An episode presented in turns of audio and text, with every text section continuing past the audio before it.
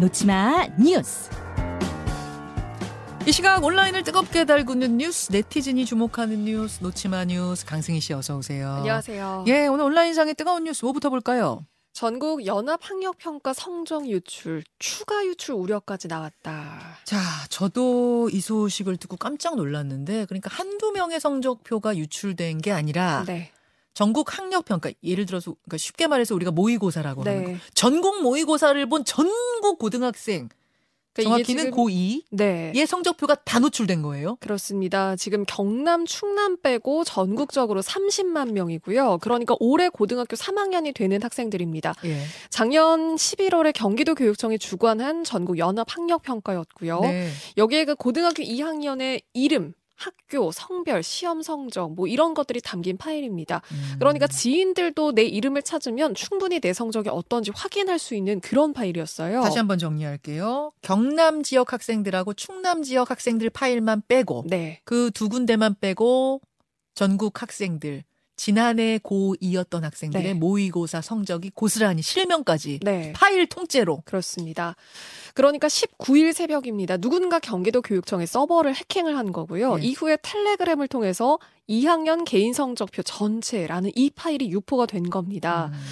다른 모의고사 성적에 이제는 그러니까 수능을 본 학생들 성적까지 공개하겠다. 지금 이런 추가 유포 지금 예고까지 나왔고요. 그러니까 범인 A 씨 네. 누군지 몰라요. 그 네. 최초 유포자 해킹범 A 씨가 네. 이것뿐만 아니라 수능 성적 파일도 내가 이거 공개하겠다. 네. 그러니까 와. 다른 학년 학생들인 거죠.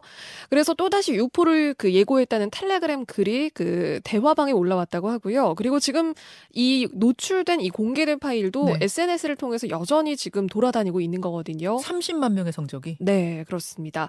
그런데 문제는요, 이게 지금 개인정보 유출에 대한 지금 문제가 있는데 이것뿐만 아니라 예. 이 파일 때문에 학교 서열화 같은 이런 부작용 문제까지 나오고 있는 거예요. 그러네요. 네, 지금 온라인에서는 누군가가 유출된 성적을 공개 좀 가공을 해서 네. 어떤 학교가 1등 학교인지 지금 이런 그 서열화를 한 파일까지 지금 또 돌아다니고 있고요. 아, 심지어 지금 학원가가 반기고 있습니다. 이게 돈 주고 살 수도 없는 그런 파일인데 이게 지금 이 공익 자료가 이렇게 그냥 공짜로 사실 노출이 된 셈이잖아요. 왜냐하면은 지금의 고등학교는 자사고, 특목고 뭐 이런 학교들이 있기 때문에 이 지원을 해서 가는 경우가 많단 말이에요. 네. 다 그냥 뺑뺑이 일반고가 아니기 때문에 그래서 어느 학교가 어떤 성적인지에 굉장히 예민해요. 어느 학교를 가야 되는 거야, 네. 또 어느 학교를 피해야 되는 거야. 이게 고스란히 유출됐다는 거잖아요. 그렇습니다. 지금 그래서 학원가에서는 이 자료를 구하겠다고 열을 올리고 있다. 지금 이런 이야기도 나오고요. 지금 해킹으로 유출됐을 가능성을 높게 보고 있지만 네. 교육청 관계자가 고의로 자료를 빼냈을 가능성도 지금 경찰이 염두에 두고 있거든요. 지금 이것까지 지금 좀 수사 대상에 올랐습니다. 지금은 최초 유포자의 실마리를 전혀 못 잡고 있는 거예요. 네, 아직 잡히지 아니 않았습니다. 텔레그램에 저렇게 나타나가지고 막 여러 말을 쏟아내고 이러고 있는데도 못 잡는 거예요. 네, 아, 이게 텔레그램이 우리나라 게 아니다 보니까 그런 거. 그렇습니다. 맞아요. 파급이 어마어마한 사건입니다. 네. 예, 예. 다음 소식 가죠. 외식하러 갔다가 건물주 차에 갇혔다. 이건 무슨 얘기입니까? 19일 한 온라인 커뮤니티에 올라온 글인데요. 어머니 생신을 맞아서 한 고깃집에 가족들이 방문을 했습니다. 음. 1층 앞에 주차가 불가능했어요. 네. 그랬더니 고깃집 사장님이 아 주변에 차를 대시면 된다 해서 이 건물을 벗어난 길에다가 주차를 하고 이 차주가 올라갔습니다. 예, 예. 그런데 차를 빼달라는 전화가 온 겁니다. 고깃집 사장님한테 그래서 확인을 했죠. 아, 저 길가에 주차를 했는데 괜찮은 거 맞냐 했더니 사장님은 아, 괜찮다. 그렇게 해서 계속 식사를 했다고 예. 합니다. 그런데 계속 같은 번호로 전화가 왔고요. 음. 내 땅이니까 차를 빼라. 대통령이 와도 차를 못 뺄 것이다. 좀 이런 좀 이해가 안 되는 그런 문자들까지 왔다고 해요. 근데 이 정도 문자가 오는데도 이분은 그냥 식사를 계속 하신 거예요? 그래도 고깃집 사장님, 아 거기다 대시면 됩니다라고 했기 아, 사장님이 때문에 괜찮다고 했으니까? 네, 아마 그래서 지금 계속 식사를 한 걸로 보이, 보입니다. 어.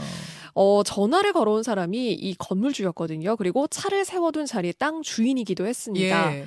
식사를 하고 나왔더니요. 차주의 차를 앞뒤로 어떤 차 두 대가 가로막고 있었고요. 음. 차를 못 빼게 전진 후진까지 하면서 위협했다는 겁니다. 허허. 그러니까 이게 지금 건물주가 이 차주를 대상으로 한 거고요. 경찰까지 불렀는데 네. 여기가 건물주 땅이기 때문에 경찰도 강제로 어떻게 옮길 수 있는 방법이 없다는 이야기만 돌아온 거예요. 지금 저 사진이군요. 네, 맞습니다. 그러니까 중간에 있는 차에 앞바퀴 부분, 뒷바퀴 부분을 다른 차로 비스듬히 다 막아놨어요. 꼼짝도 맞습니다. 못하게. 저게다 그럼 땅 주인 찬 거예요, 두 대는. 네, 그러니까 그 땅 주인과 그 와이프의 차로 알려졌는데 그런데 더 황당한 건 그 다음 날입니다. 결국 전날 차를 놓고 갈 수밖에 없었거든요. 네네. 다음 날 와봤더니 지게차까지 가져와서 콘크리트 대형 그 콘크리트 덩이 두 개로 차 앞뒤를 막고 옆에도 차로 막아둔 겁니다. 그러니까 그 차주하고 차주의 부인은 차를 운행해야 되니까 콘크리트로 그냥 막아놓은. 네, 아, 저 엄청난 보복인데요. 네 도, 도- 동원을 해서 저렇게 막아놨고요. 알고 봤더니 건물주하고 고깃집 사장님이 평소에도 갈등이 있던 그런 관계였습니다. 아, 법적 아. 분쟁까지 지금 이어지고 있었고요. 건물주의 주차 시비가 이번이 처음이 아니다 이렇게 이야기를 했는데 뭐 음. 경찰이 와도 해결이 안 되고. 또 이 차주도 주차비를 주겠다고 해도 해결이 안 되고, 그러니까 사유지라고 해도 이렇게 하는 게 말이 되냐라는 지금 목소리도 나오는데 반면에 그러니까 엄연히 그래도 땅 주인이 차를 빼달라고 했으면 빼주는 게 맞지 않냐, 뭐 그냥 대라고 한 고깃집 사장님도 좀 무책임하다, 좀 이런 목소리가 나오고 있습니다. 이거는 두 사람 사이에 악연이 있기 때문에 벌어진 네. 일이에요. 예, 아무 일이 엄- 없이 차 빼달라고 하는 거였으면 고깃집 사장님이 그냥 두세요 이렇게 안 했을 것 네. 같거든요. 얼른 가서 빼세요 이랬을 것 같은데 고깃집 사장님도 그냥 두세요 네, 이- 이렇게 했고 중간에 애꿎은 손님만 지금 고생하는 거 그러니까요. 아니에요. 손님이 무슨 죄입니까? 예, 온라인상에서 뭐 감론을박이 있을 법하네요. 다음으로 가죠. 깨져버린 5,500만 원짜리 풍선개. 풍선개라는 거는 풍선으로 만든 개입니까? 네, 그런데 어떻게 깨져요? 깨졌습니다. 그러니까 사실 이게요, 그 놀이공원 가면요, 그 긴 풍선 돌돌 말아가지고 강아지 모양 만들어주는 그런 풍선 다들 잘 아실 텐데 예. 딱그 모양이거든요. 음. 그런데 이게 풍선이 아니었던 겁니다. 어, 미국 플로리다주의 한 미술관에 놓여 있던 이 강아지 풍선인데요. 풍선인 줄 알고 관객도 손으로 한번 톡 건드려 봤는데 이게 바닥에 떨어지면서 와장창 깨져버린 겁니다. 음. 이게 미국의 팝 아티스트인 제프 쿤스의 작품이었다고 하고요. 그런데 5,500만 원의 가치가 있는 그런 작품이었어요. 와. 이 주변에 있는 사람들도 행위예술인 줄 알았다. 그런데 이건 단순한 실수였습니다. 그런데 놀라운 게 이 사건 이후의 분위기거든요.